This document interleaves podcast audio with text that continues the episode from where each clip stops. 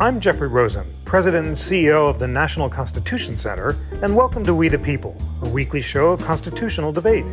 The National Constitution Center is a nonpartisan nonprofit chartered by Congress to increase awareness and understanding of the Constitution among the American people.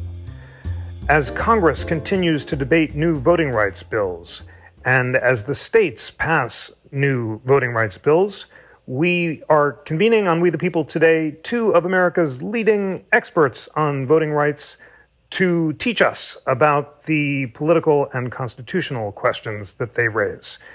Rick Hasen is Chancellor's Professor of Law and Political Science at the University of California, Irvine. He also blogs at Election Law Blog and served as an election law analyst for CNN in 2020. His most recent book, which we've uh, been privileged to discuss on we the People is Election Meltdown, Dirty Tricks, Distrust, and the Threat to American Democracy. Rick, it is wonderful to have you back on the show. Great to be back with you. And Derek Muller is Professor of Law at Iowa College of Law, where his research focuses on election law, especially on the role of the states in the administration of federal elections. Professor Muller has taught at Penn State Law, Notre Dame Law School, and Pepperdine Caruso Law.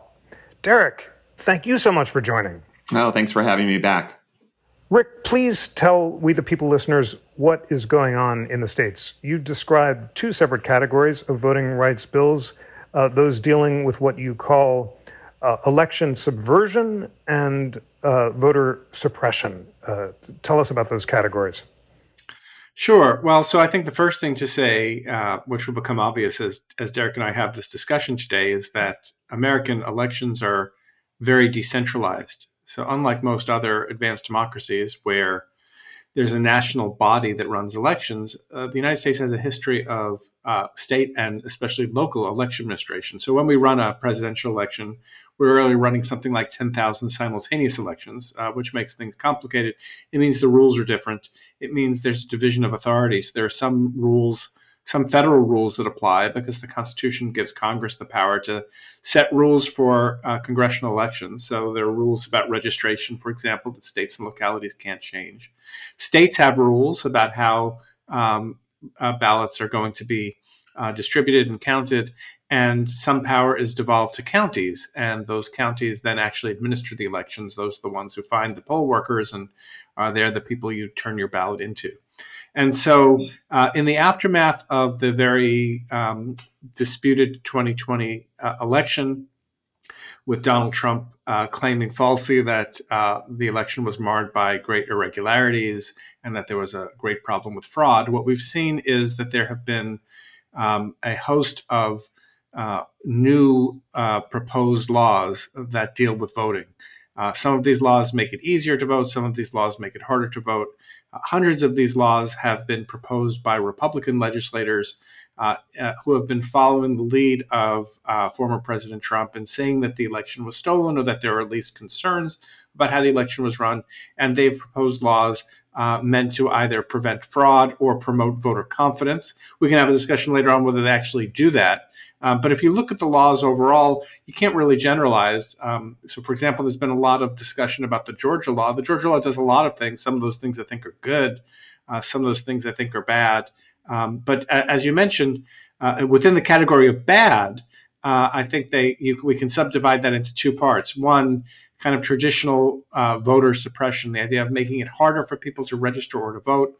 There was a uh, famously in that Georgia law, there's a provision that says you can't give water to voters online uh, who are waiting to vote unless you are an election official and you are directing them to self-service water uh, which seems uh, like a kind of very strict rule for people who might be waiting in long lines. And maybe those people are in poorer areas. Maybe they're more likely to be Democrats. That's at least the story that Democrats tell about what's wrong with these laws. Um, but cutting back on the period of early voting, um, cutting back on the, the time between the the first round of the election and runoffs. Uh, these are things that some people think are meant to make it harder uh, to vote. Uh, but the other kinds of provisions are those, and I think here um, I have a greater concern are provisions that will further politicize the process of counting ballots and of deciding how elections are run.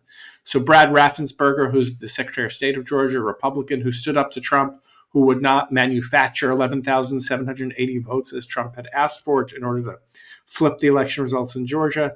Um, he's now been cut out in this bill from any role on the election board. He now has a non voting role on the board, and he's going to be replaced by someone appointed by the Republican legislature. That legislature um, also gave this, uh, this uh, new person in the board the ability to take over up to four county election boards for months at a time. And there's uh, thought that this might be used to try to say overtake the Fulton County Election Board, where a heavily Democratic area where Atlanta is, uh, in order to manipulate how votes are going to be counted. And this really is uh, something I never thought we would worry about in the United States, which is uh, making sure that we have rules in place so that the way that votes are counted is done in a transparent and fair way. And so uh, most of these laws uh, that have been proposed have not passed. We're watching all of them. Some are more concerning than others. I think I'll probably stop there. Thanks so much for that. Uh, Derek, what's your response? Rick uh, said that laws that are uh, supposedly designed to discourage voter fraud or prevent voter confidence can actually have the effect of either making it harder to vote or politicize the counting of ballots by manipulating the way votes are counted. Uh, would you accept or reject that characterization, and, and how would you describe uh, the laws designed to discourage voter fraud or uh, encourage voter confidence? Sure. Yeah. A, a, lot of the proposed changes in laws, especially in places like Georgia, Iowa, Florida, things that have been enacted, have, have particularly targeted absentee ballots. And I think that was one of the, the strongest, uh, if you will, memes that was pushed around in the 2020 election. Um, President Trump and his supporters were very skeptical of absentee voting, uh, really strongly encouraged in person voting.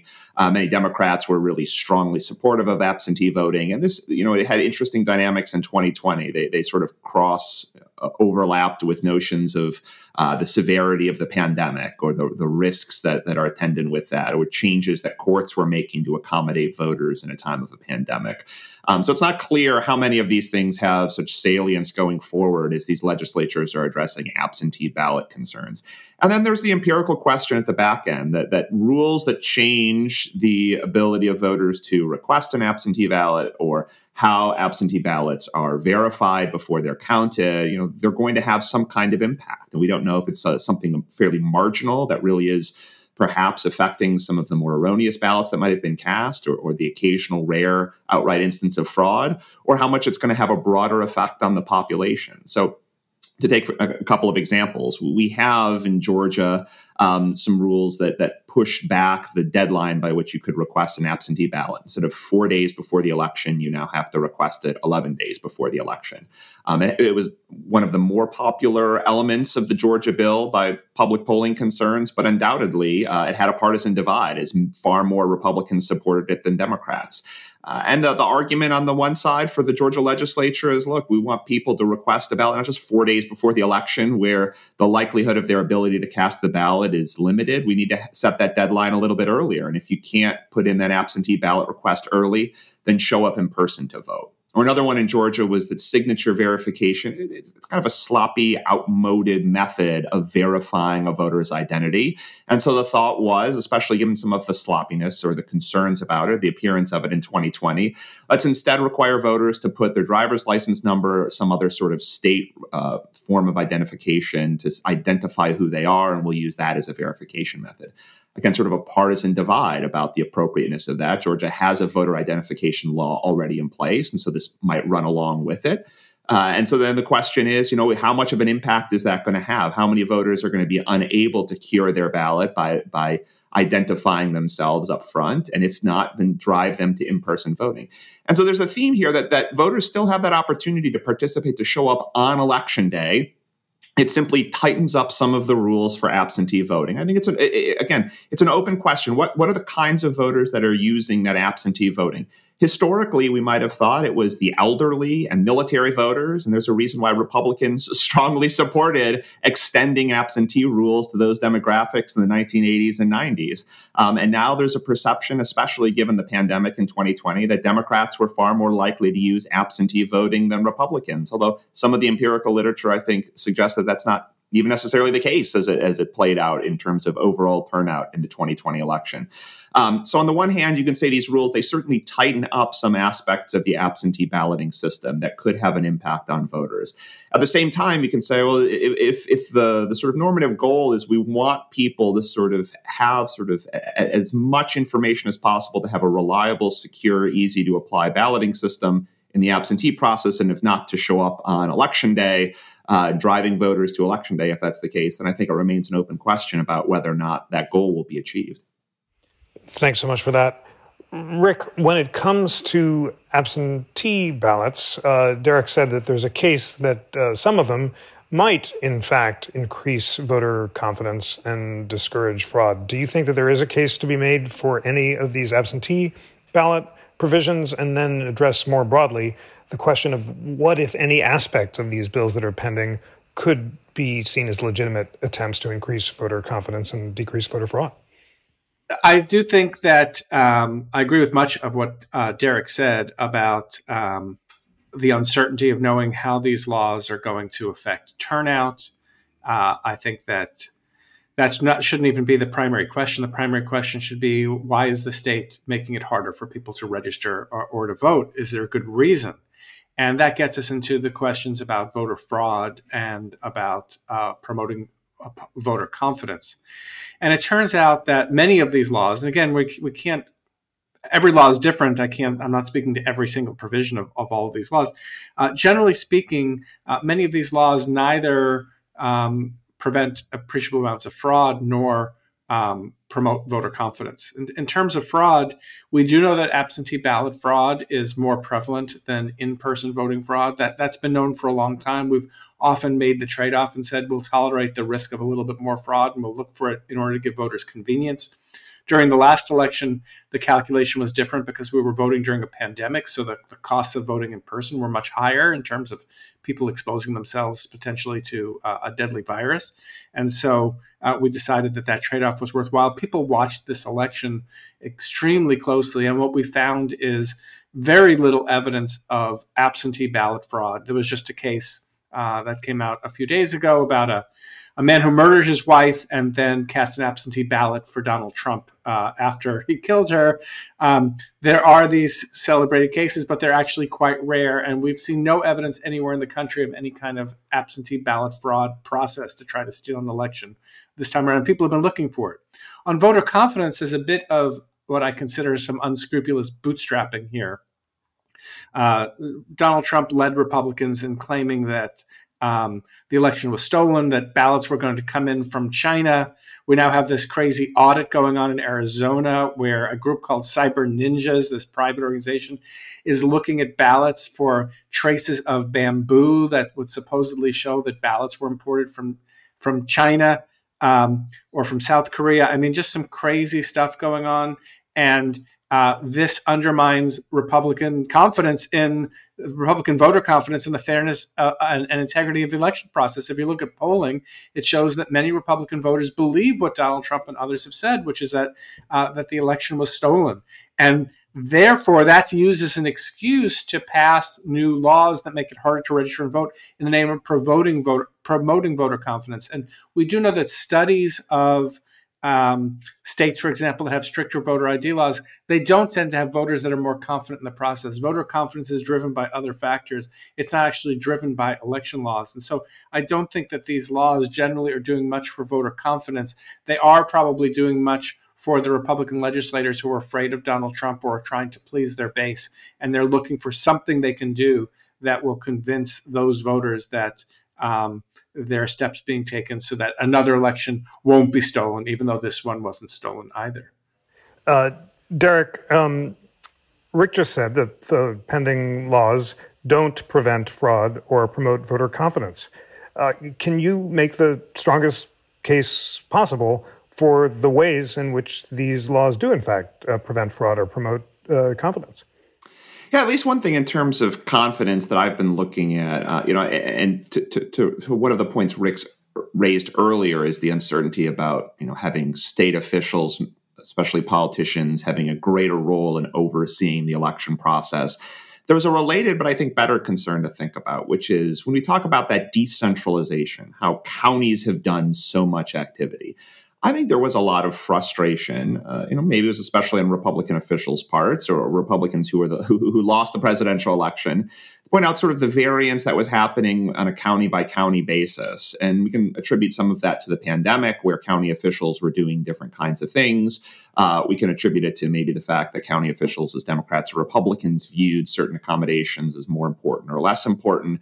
But I think undoubtedly there were things and decisions that were being made at the local level um, that led to some inequalities in what was happening in terms of the statewide overall results.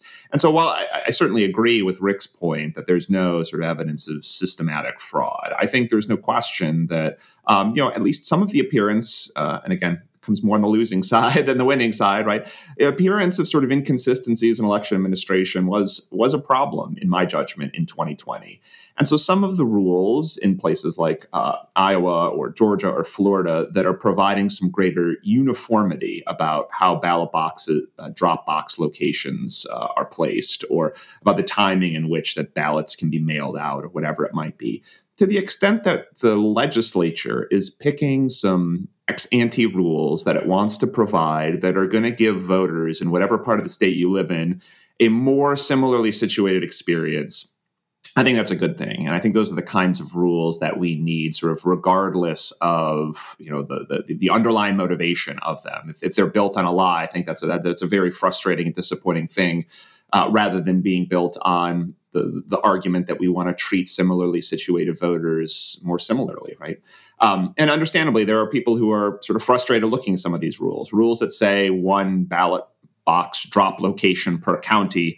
Um, you know, in a way, maybe that treats all voters equally. But if you're in a county that has 20 times the population of another, maybe it's not quite so equal. Or if your county is physically much larger and larger and spread out, then maybe we need to be thinking about providing sort of again those better rules to provide the uniformity of the experience for voters and thinking more strategically about it. Um, but I do think there is a case to be made for the legislature, at least up front, providing some of these rules that uh, are going to be fixed. We're not going to have local ele- election officials changing the rules close in time to the election. Uh, and, and, to that extent, at least, I, I, think there there are some some positive things to be looking at in these bills. Rick, you wrote a piece for the New York Times uh, recently, which identified a threat uh, that you're especially concerned about, which you called election subversion. Uh, tell us about how that applies uh, both in Georgia and in other bills that are uh, pending before the states. So the concern, and I think is a concern that Derek and I share, uh, is that we have fair rules up front for how votes are going to be counted, and that we have um, transparency in the process and accountability, so that uh, we don't have uh, people messing with uh, election uh, outcomes. And so, what I'm concerned about are, for example, uh, we can leave um, Georgia and talk about Iowa or talk about what's pending in Texas, uh, laws that would criminalize the process of election officials sending out applications for absentee ballots to uh, voters um, so that they could apply for to vote by mail if they want to, or laws that will give poll watchers who could be partisans who are uh, you know coming to um, mess with a, fair election process, giving poll workers, uh, uh, excuse me, poll watchers unlimited access to what's going on at a, a, polling place. This could interfere with the fair administration of elections. Um, these kinds of things that would uh, either uh, make it uh, harder for election administrators to do their jobs or actually give those jobs over to people who can't be trusted to count the votes. That that's really troubling to me. If you go back and you look at the 2020 election and you ask uh, how is it that we survived this unprecedented period where you had a presidential candidate who was uh, inc- incessantly claiming that the election was rigged and stolen against him and pressuring election officials to change election results what kept uh, this country from devolving into a situation where the election itself uh, was the, the, results were going to be indeterminate was that that election officials held the line, and this was both Democratic and Republican election officials. I already mentioned Brad Raffensperger, the Secretary of State of Georgia, a Republican who refused to find additional votes to flip the results for uh, um, uh, to Donald Trump from Joe Biden from Georgia. But there were many others. There was um, a Republican on the state uh, canvassing board in Michigan who refused pressure to overturn the results there. Uh, there were judges, uh, Trump appointed judges, in, included among them, who refused to mangle existing uh, jurisprudence to try to find a way to uh, uh, award Trump a, a, revote or give the power over to state legislatures after state legislatures give the power to voters to ch- choose presidential electors all of those lines held. But what I worry about is in 2024 that the people who stood up for the rule of law are going to be pushed out. Already, we've seen people like Raffensperger being um, uh, censured by uh, election officials. He's being challenged in his reelection by a, a, a current member of Congress who has uh, parroted Trump's false statements that the election was stolen or rigged. And so I worry that the next time around, aided by new laws that are being passed by state legislatures uh, in some Republican states, it's going to be easier to actually manipulate the outcome of uh, uh of uh, elections and not fairly count the ballots. That's why we need things like rules that require that everyone vote on paper ballots, so that there'll be something that can be examined by a fair counter or court uh, to make sure that election results are not being manipulated. Uh, Derek, so Rick has identified at least three laws that he say threaten election subversion, uh, including the Iowa law that threatens criminal penalties against local election officials, uh, the Texas bill that would give challengers the ability to interfere with polling place procedures, and the parts of the Georgia law that give the legislature the power to handpick election officials. Uh, do you agree or disagree that these could lead to election subversion? Yeah, uh, you know, qualified agree, and I'll, I'll, give the difference uh, maybe at the end of my answer here. You know, at the opening, I, I work as a poll worker, not a watcher, and I love being a poll worker. And there's no question that as a worker, um, I, can, I feel mostly frustrated when I see the poll watchers because I feel like the sense being if you want to see the system improved, volunteer, invest your time, and be a part of the process. Um, and I think you know when I whenever I've worked in, in a number of states and counties as an election worker, um, you know everyone is diligently trying to do their job, getting paid uh, essentially peanuts to try to help the system run smoothly. So I think anything that tries to interfere with sort of those those folks' responsibility is a real problem. And so I, on that, I wholeheartedly agree. Um, and you know, I, I, can make the Iowa law in particular to think about. You know, on the one hand, you know, the law has an open-ended provision that says technical infractions.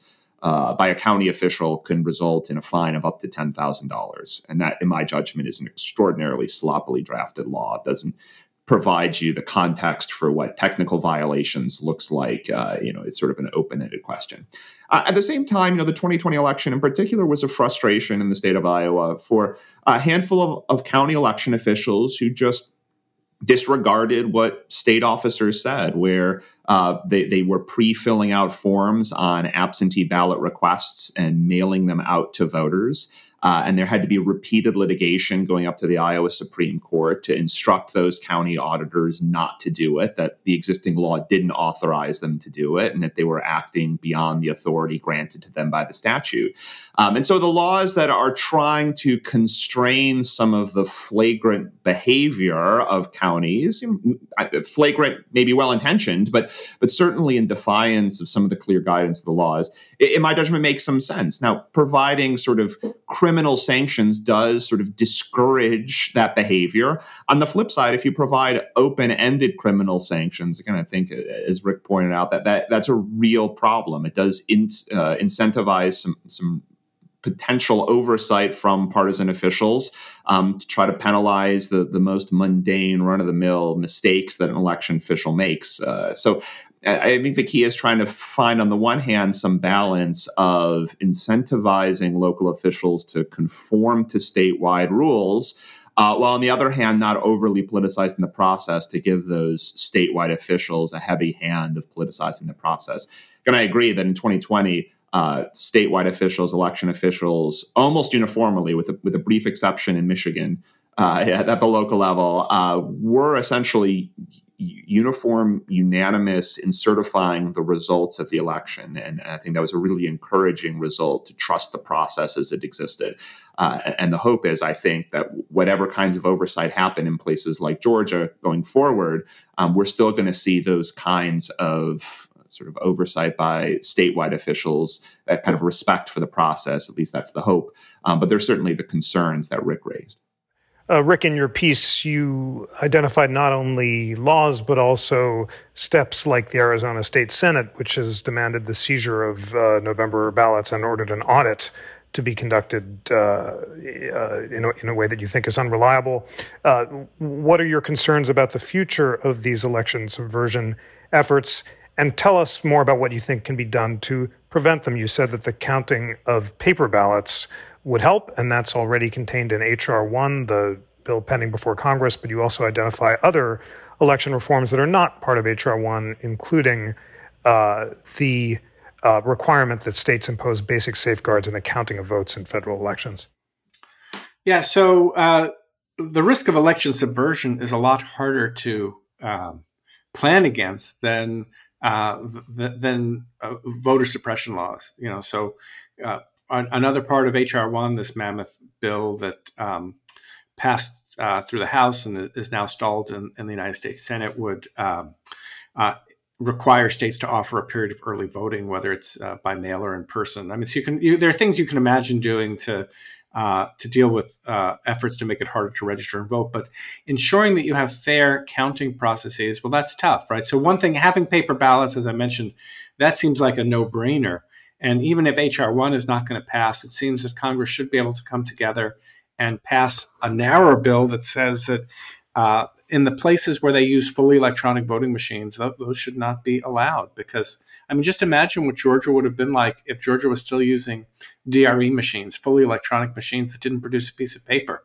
You know, uh, Trump would have claimed that the machines had some malicious software code in it, and there would be no way to, um, uh, you know, uh, verify that he was wrong.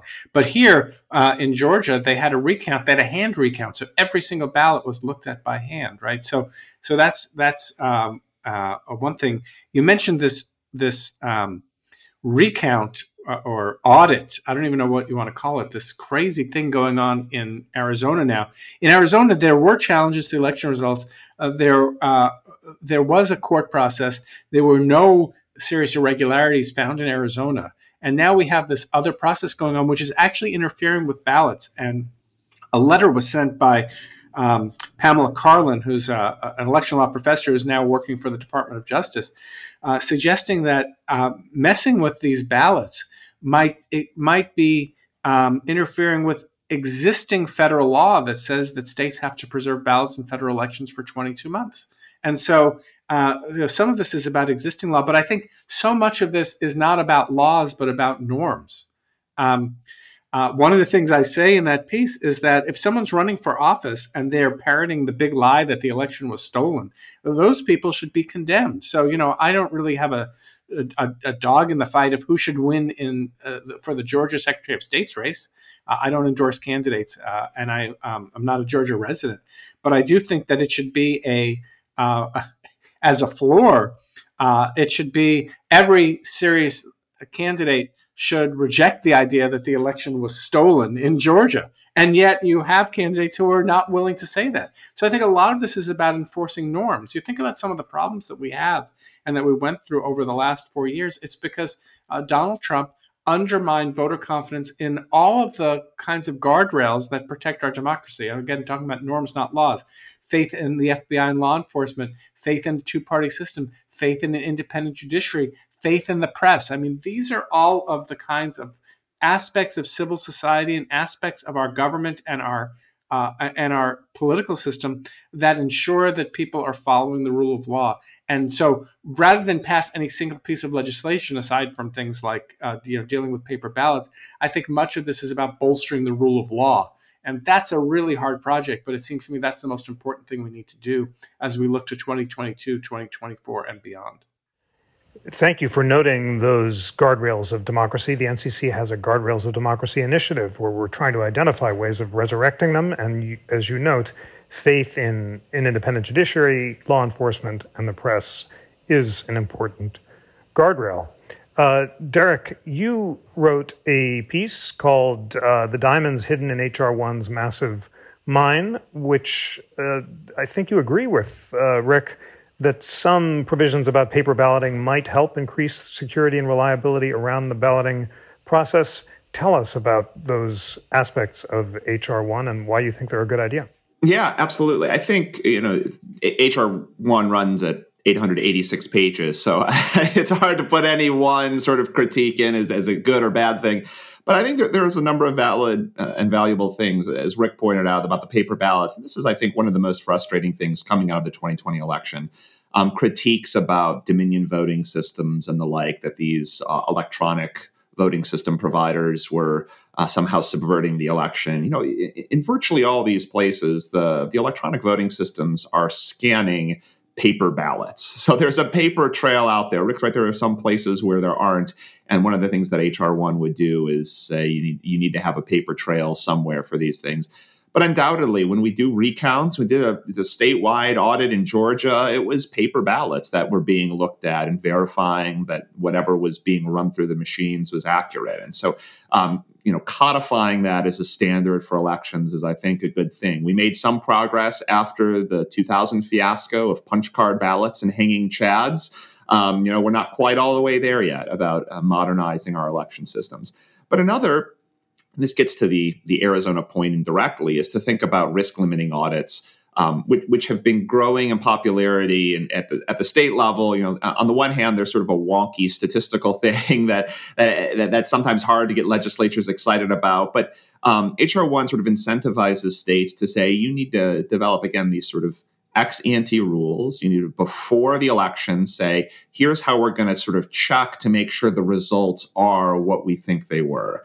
Um, and you know there are problems that arise from the election night totals. This happens in every election um, where there's some corrupted information on a thumb drive uh, you know, that was submitting the information to uh, the, the, the, statewide reporting. That happened in Michigan, happened in Iowa, elsewhere. Uh, you could have situations where somebody fails to upload the information, or or there's some some some ballots that were set aside that were not counted the first time that should have been right.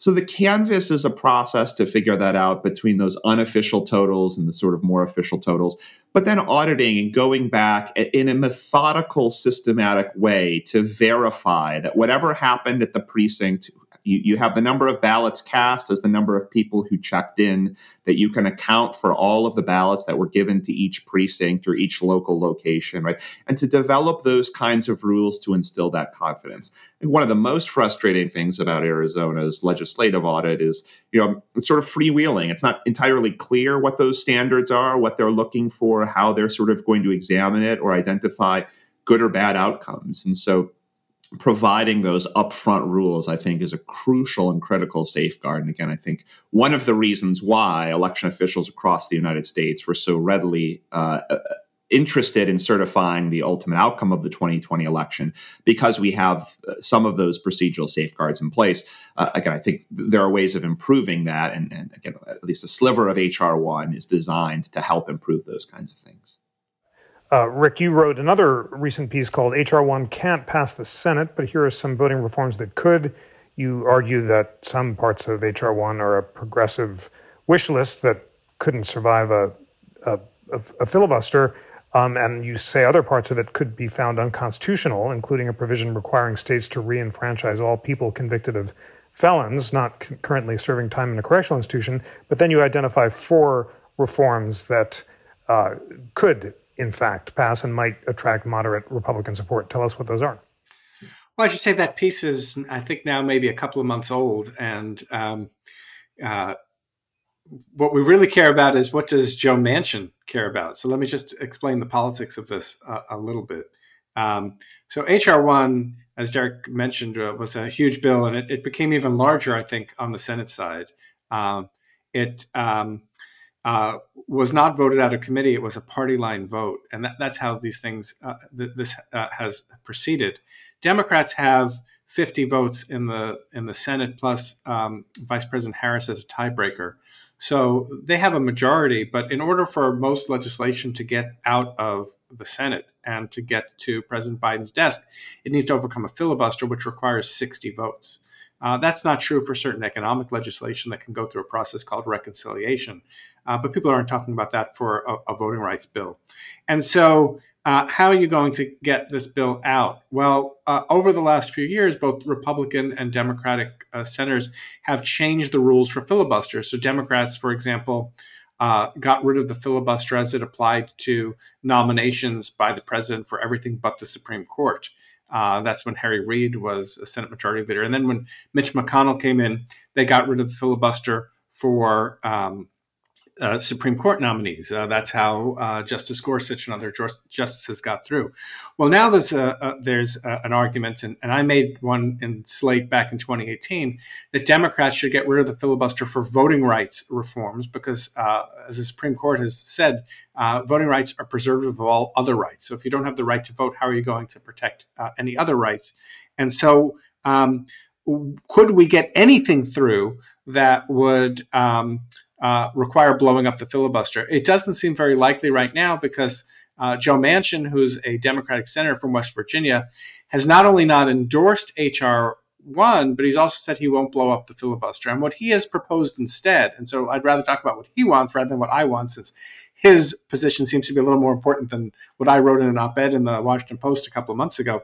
He wants preclearance uh, res- uh, restored and uh, extended to all 50 states. And let me explain what that is. So, until 2013, from the late 1960s till 2013, anytime a state with a history of race discrimination passed a law uh, that affected voting, the state had to get approval from the federal government, either from a, uh, the Department of Justice or a three judge court in Washington, D.C., and show that the law would not make protected minority voters worse off. This, this is this provision called Section 5 of the Voting Rights Act. In 2013, the Supreme Court, in a case called Shelby County versus Holder, said that um, the coverage formula that was used to determine which states need to go through this preclearance process was too old, and that relying on this old data infringed on what the court majority called the equal sovereignty of states. That's a very controversial decision, and that's a topic for a different podcast. Uh, but the upshot is that the Supreme Court didn't say that Section 5 was unconstitutional. It said that Section 4, which defined which states were covered by this preclearance provision, was unconstitutional. And Congress could go back and try and come up with a new preclearance formula. Well, what Joe Manchin is proposing is that we adopt H.R. 4, which is the John Lewis Voting Rights Act, um, which would restore preclearance, although that provision has a new coverage formula, which Democrats believe would be found constitutional by the Supreme Court. But Manchin suggesting, no, let's apply it nationwide. That would solve the equal sovereignty problem because you wouldn't be treating Alabama worse than uh, you'd be treating New Jersey. But it does still create some constitutional questions. Not clear what the Supreme Court would do with something like that. But I do think we could take out if we took out and restored preclearance in some form and we had limits on partisan gerrymandering. The Supreme Court, in a case a few years ago called Rucho, said that federal courts are not going to police partisan gerrymandering, the drawing of district lines to help one party or another. But Congress has the power um, in the Constitution to set the rules for congressional elections. It's in Article 1, Section 4. And Congress could potentially require the use of redistricting commissions to draw district lines. I think making those changes, and also I would add into that primary reform that would make it easier for Republican moderates to get elected, which is important to kind of fight back the uh, Trumpian wing of the party that uh, showing some authoritarian tendencies. I think putting those two things in a bill and getting Joe Manchin to agree to it and blow up the filibuster to get those vo- voting changes made, that would be tremendous progress towards uh, helping to protect voting rights in this country. Thank you very much for that. Thank you also for explaining to We the People listeners so well uh, what preclearance is and how the Shelby County case affected it. Uh, Derek, I'll begin by asking Do you believe that uh, a proposal to extend preclearance requirements to all 50 states could attract any Republican support?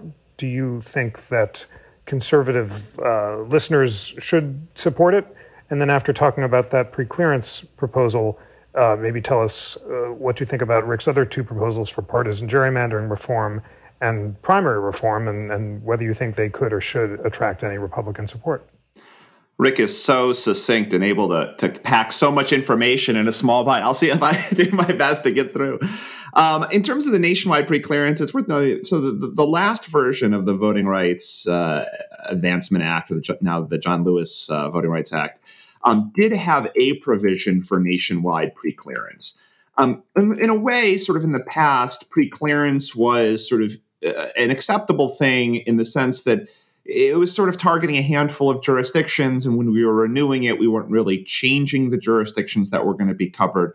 But now that we're sort of writing from a blank slate, I do think it's going to be a little bit politically challenging, especially for those who come from jurisdictions that are going to be subject to preclearance again, um, to sort of swallow that and say this is an acceptable outcome. So there's that sort of political component. In terms of the nationwide preclearance, you know, it, it does sort of uh, press what, what's been described by the Supreme Court in Shelby County and as far back in, in, in the 60s when it was approving the, the, the original Voting Rights Act in cases like Katzenbach, an extraordinary measure, right? For the for the federal government to say your election law cannot go into effect until the attorney general or a federal court approves it. is sort of an extraordinary measure. It's not the kind of thing that was anticipated in the Constitution. You know, James Madison famously wanted a kind of opportunity for, for the federal government to veto state legislation that was never adopted. Um, so the question is, you know, when it comes to that kind of remedy, what kind of record can Congress develop and say that this is an appropriate tailoring of the extraordinary remedy of preclearance to certain activities. So to pick it on a nationwide basis, as Rick points out, yeah, you're not treating states differently. But it's still an extraordinary sort of cause of action to say you can't do X without the approval of the federal government. And so when you look at at least the, the, last version of the Voting Rights Act, it hasn't been introduced yet in this Congress, which is another uh, interesting strategic political decision in my judgment. Um, it, says things if you if you've changed election processes, like um, adding seats to an at large political subdivision or changing jurisdiction boundaries. Those kinds of things would require nationwide preclearance. And they're tethered to saying if there's language minorities or if there's racial minorities in the state. And so, in a way, you could say this is a practice that Congress could identify at the nationwide level to say, listen, before you go changing how representation looks locally, you need to seek approval because it could dilute the rights of minority voters. And that might be something squarely within the power of the federal government to sort of authorize and require. Something, though, that is assuredly not going to gain a lot of conservative uh, of support was one provision that said any changes to voter identification laws or requirements about proof of identity to register to vote would also need to seek nationwide preclearance, essentially freezing such laws in place and requiring you to go to a federal court or the attorney general to seek approval. So I think when you include some provisions like that, um, things that are already hotly contested partisan issues at the state level, and ratchet it up to the federal government's level to say you, you, can't enact any of these statutes without the approval of the attorney general or a court, I think becomes a, a much more challenging measure for uh, for Republicans in Congress to support. Um, so it might be that Senator Manchin, you know, he is the swing vote. He might be the one who decides that such things are okay. But I think it's also thinking about what nationwide preclearance looks like. It might be that some Republicans are okay with some of these provisions to say when it comes to adding seats to local elections or redrawing jurisdictional boundaries, those kinds of things might be able to seek preclearance. For some of these other provisions, it might be a little bit uh, tougher uh, of a sell. Many thanks for that. Well, in the final portion of this great discussion, let us talk about the constitutional dimensions of the voting rights bills uh, that are pending in the states. Uh, this is a complicated question, Rick, uh, but you're just the person to help us understand it. Are there any aspects of the Georgia, Texas, Iowa, or other state bills that raise constitutional questions under sections uh, under, under, the 14th or 15th amendments and or under uh, section 5 or section 2 of the voting rights act. So uh, you're right it's a very complicated question. Um, so let me just give a just a very uh, brief overview. Um, so when a uh, when, when a state law is challenged as, say, uh, an effort to make it harder for people to register uh, and to vote, uh, such a law might be challenged either under the Constitution, uh, uh, arguing that it's a violation of equal protection uh, or due process, or under Section 2 of the Voting Rights Act, which protects minority voters and assures that they have the same opportunity as other voters to participate in the political process and to elect representatives of their choice. Section 5 right now is a dead letter until unless until the Supreme Court revives it. Um, on the question of whether or not these laws violate equal protection, um, sometimes the court uses um, uh, measures like uh, strict scrutiny, which makes it very hard for such laws to be sustained. Uh, laws that directly infringe on uh, whether someone can cast a ballot, th- those laws are um, uh, judged under under strict scrutiny because the right to vote is fundamental. But most of these laws are judged under a, a very amorphous balancing test, which is known in the election law field as the Anderson-Burdick balancing test, which is um, named after two earlier Supreme Court cases. Um, Anderson versus Celebrezze and Burdick versus Takushi. Uh, in recent years, that balancing test has not been proven to be very successful for uh, plaintiffs in challenging a lot of these laws. As to whether these laws can be challenged as a violation of Section 2 in those states that have large uh, portions of minority voters, uh, I can't answer that question until probably early July because the Supreme Court is considering a case called Brnovich. Uh, Brnovich is the name of the Attorney General in um, uh, Arizona. And it's a case that raises for the first time uh, what Section 2 of the Voting Rights Act means in the context not of redistricting, where we have lots of cases and we know uh, what the Supreme Court thinks it means, but in the context of so called vote denial, laws that make it harder to register and vote. Uh, in the Brnovich case, uh, two Arizona uh, um, rules were challenged as violating Section 2. It doesn't sound like um, the plaintiffs are going to be successful in that case um, in, in showing a violation of Section 2, but the real action is going to be uh, what the court is going to do in terms of fashioning a test for knowing when Section 2 of the Voting Rights Act is violated. And let, let me, um, so I can uh, be embarrassed in the future, let me give a prediction about something that might happen in that case. I think that um, uh, as I said, I think that the uh, the plaintiffs are not likely to win based on the oral argument that I listened to, but it is possible to imagine the court dividing, say, uh, into three groups, as it did in a 2008 case called Crawford versus Marion County Election Board, uh, which involved a, a, a, constitutional challenge to Indiana's voter ID law, where there was kind of a a, a block of liberals that uh, that wanted to strike the thing down, and here you'd have a potentially a block of liberals that want to say that that these laws violate Section Two. Although I'm not sure the liberals are going to go along with that uh, in, the Brnovich case. A block that's kind of a more extreme conservative block that's going to re- read Section Two as as um, not really having any power in this area, and I'm thinking here of justices Thomas, Alito, and Gorsuch potentially, and then a middle block, which would be uh, Kavanaugh, Chief Justice Roberts, and Barrett. Uh, you can imagine them taking a middle position and um, reading, uh, saying that Arizona's law didn't violate Section 2, but not reading it as a totally toothless provision.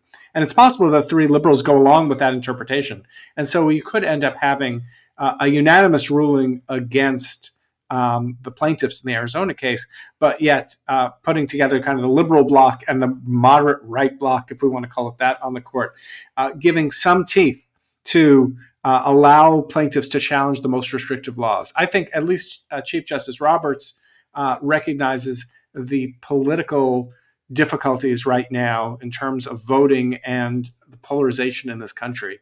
And uh, another court decision that would uh, read the Voting Rights Act as as mostly a dead letter would be very politically controversial, and would also potentially not protect um, voters in, in, an adequate way as Congress intended. So I'm at least hopeful that we're going to end up with.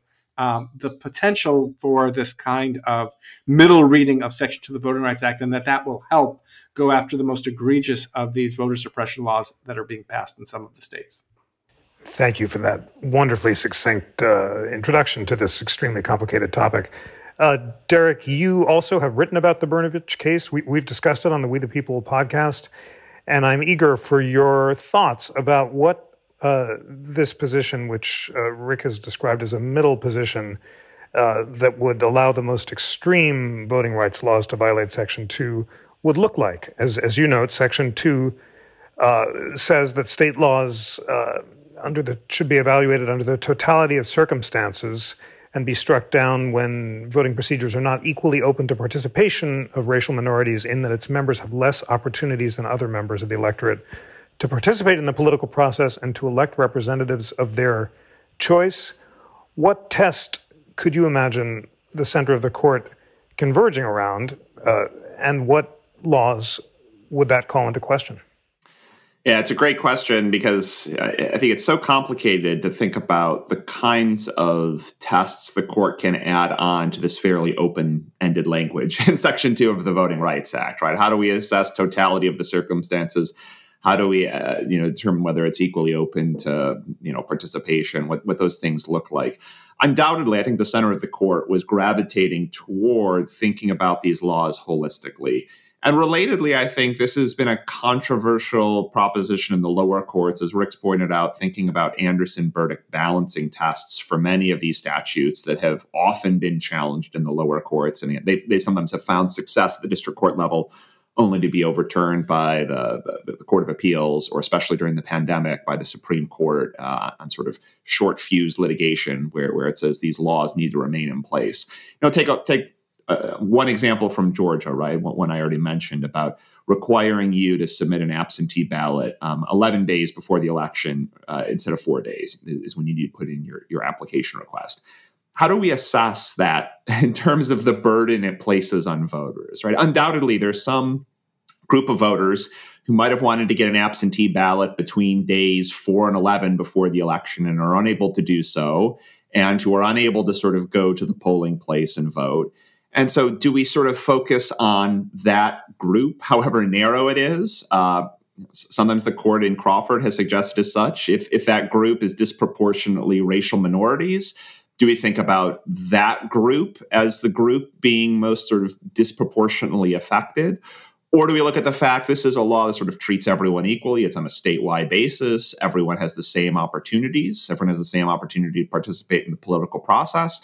And we also look at it in, in the totality of the circumstances. You have had ample opportunities up until 11 days before the election to request an absentee ballot. And you can go to the polling place and vote in person.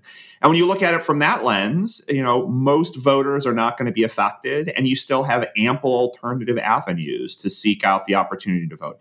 And so I think that's what makes these laws in particular tricky to evaluate. On the one hand, you might look at them as uh, it, does it make it harder to vote? Maybe it does. And we look at it in some of these sort of narrow, discrete categories, but placing it in a totality of the circumstances test, as the court might do under Section 2, or placing it under sort of this balancing test about how we're supposed to assess it as voters under Anderson Burdick, I think has made a lot of these sort of tweaks to election laws much harder for litigants to challenge. Um, you know, unlike uh, some of these other other statutes that would, you know, even voter identification laws prohibit you from voting if you don't have the ID, subject to some limited exceptions. These are much trickier. They, they, they make it a little bit more challenging and channel voters into different different avenues to, to, to be able to participate. But I think the court has had less appetite in saying for the federal courts to be the place to make the adjudications for these more sort of intermediate measures. And I think Brnovich, I think Rick is right that Brnovich will come down in a way to say that there are uh, you know some outliers, some extreme situations where litigants are going to win these challenges, um, but under the totality of the circumstances, many times the, the plaintiffs will lose. Thanks so much for that. Uh, one more round before closing arguments, Rick. If you were uh, advising the Supreme Court about how to interpret Section Two, what test would you propose for the adjudication of vote denial claims rather than vote dilution claims? And how would it apply? And what sort of provisions of the laws we've been discussing would it call into question?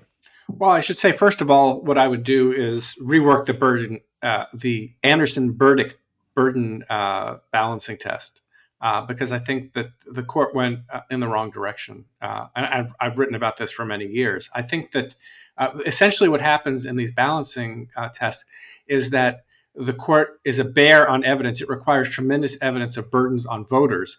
And, and, yet, when it comes to state interests like promoting voter confidence or preventing fraud, the court requires no evidence. We saw that in uh, the uh, Crawford case that I mentioned earlier, the 2008 case.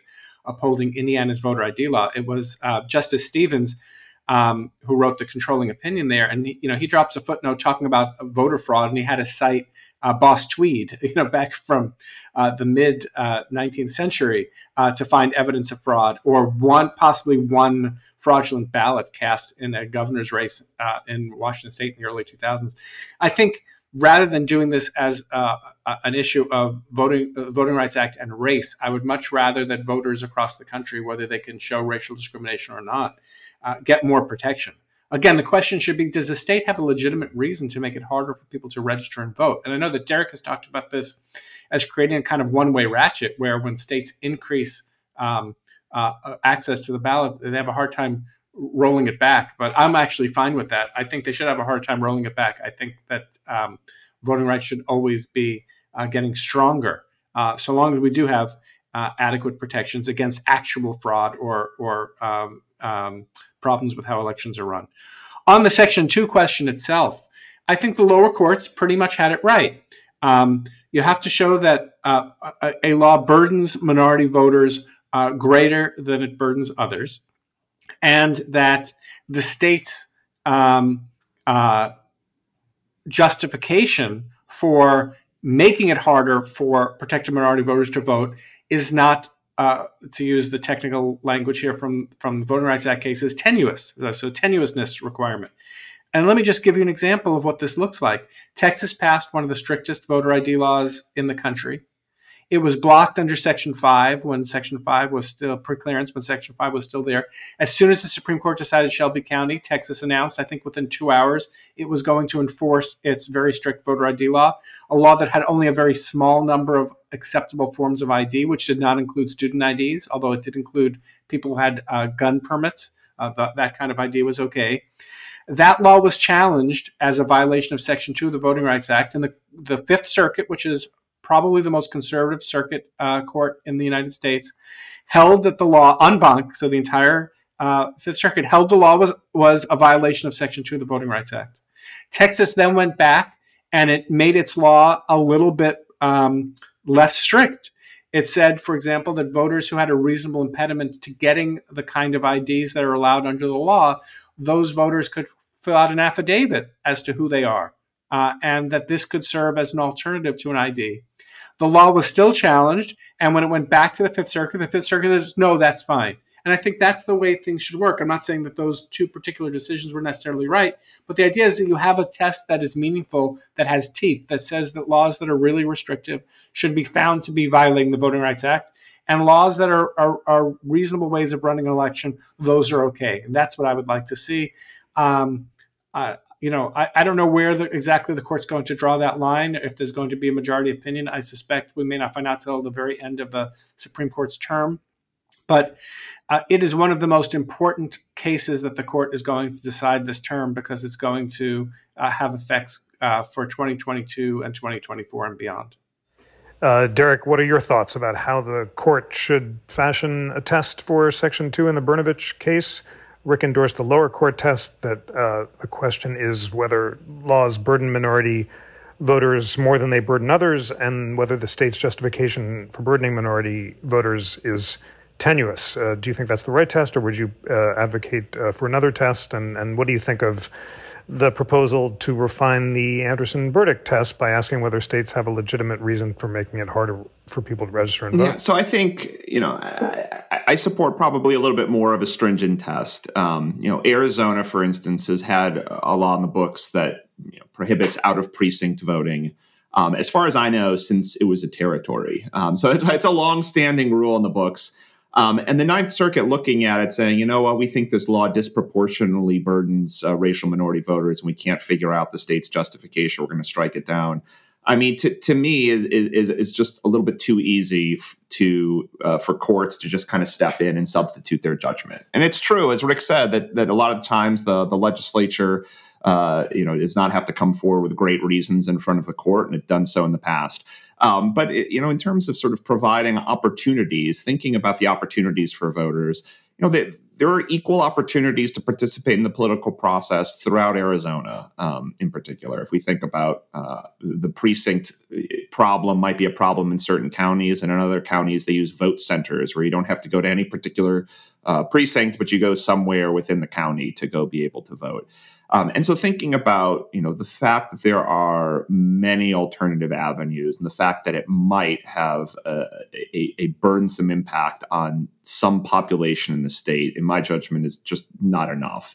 And I think that there was a position advanced by the Solicitor General's office until that was uh, withdrawn once the Biden administration took over, suggests some kind of proximate causation that you're able to show that it was this law that was causing the effect and not just that it had some sort of burden.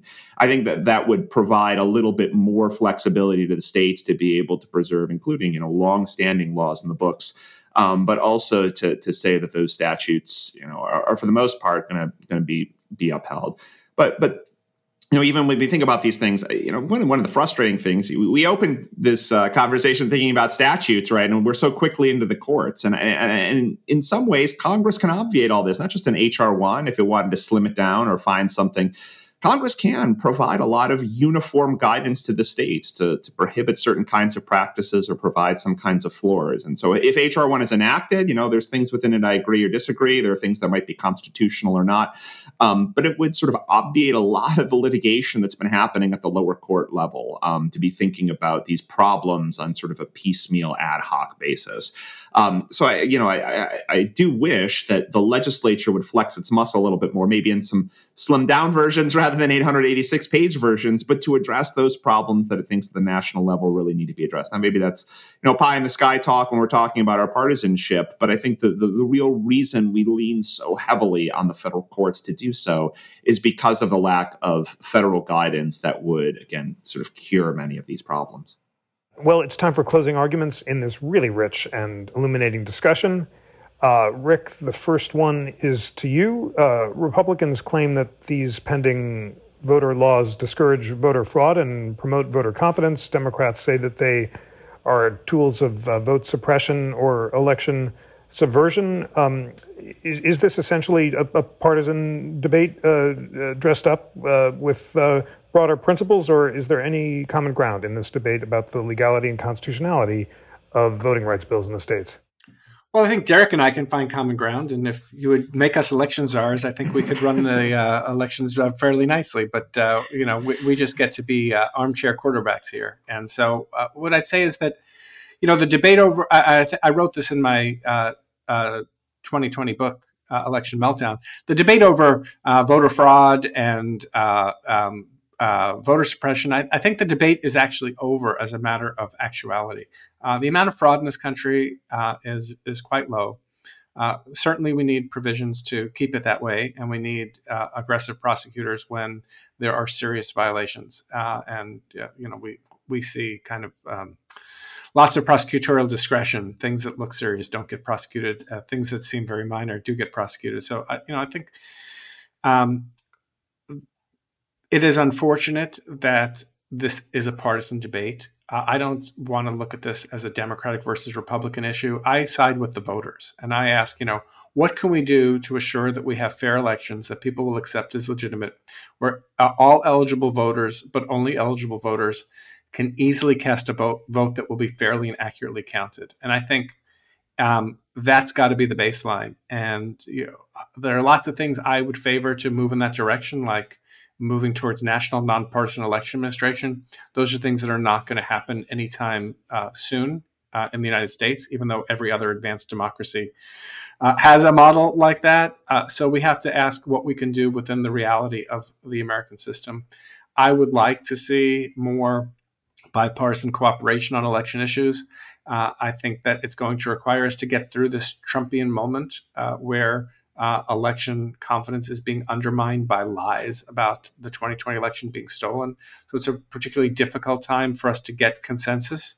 Uh, but I hope that maybe a decade from now, uh, we'll be past this moment and there will be again an opportunity for people across the political spectrum to come together and to pass voting rules that make sense that assure that eligible voters can cast a ballot and that really what the parties and others are doing are competing for voters' votes, not trying to shape who the electorate is. Uh, Derek, the last word is to you. Uh, do you believe that there are grounds for bipartisan cooperation on election issues uh, so that people from across the political spectrum can uh, cast eligible votes? And uh, what might those reforms look like?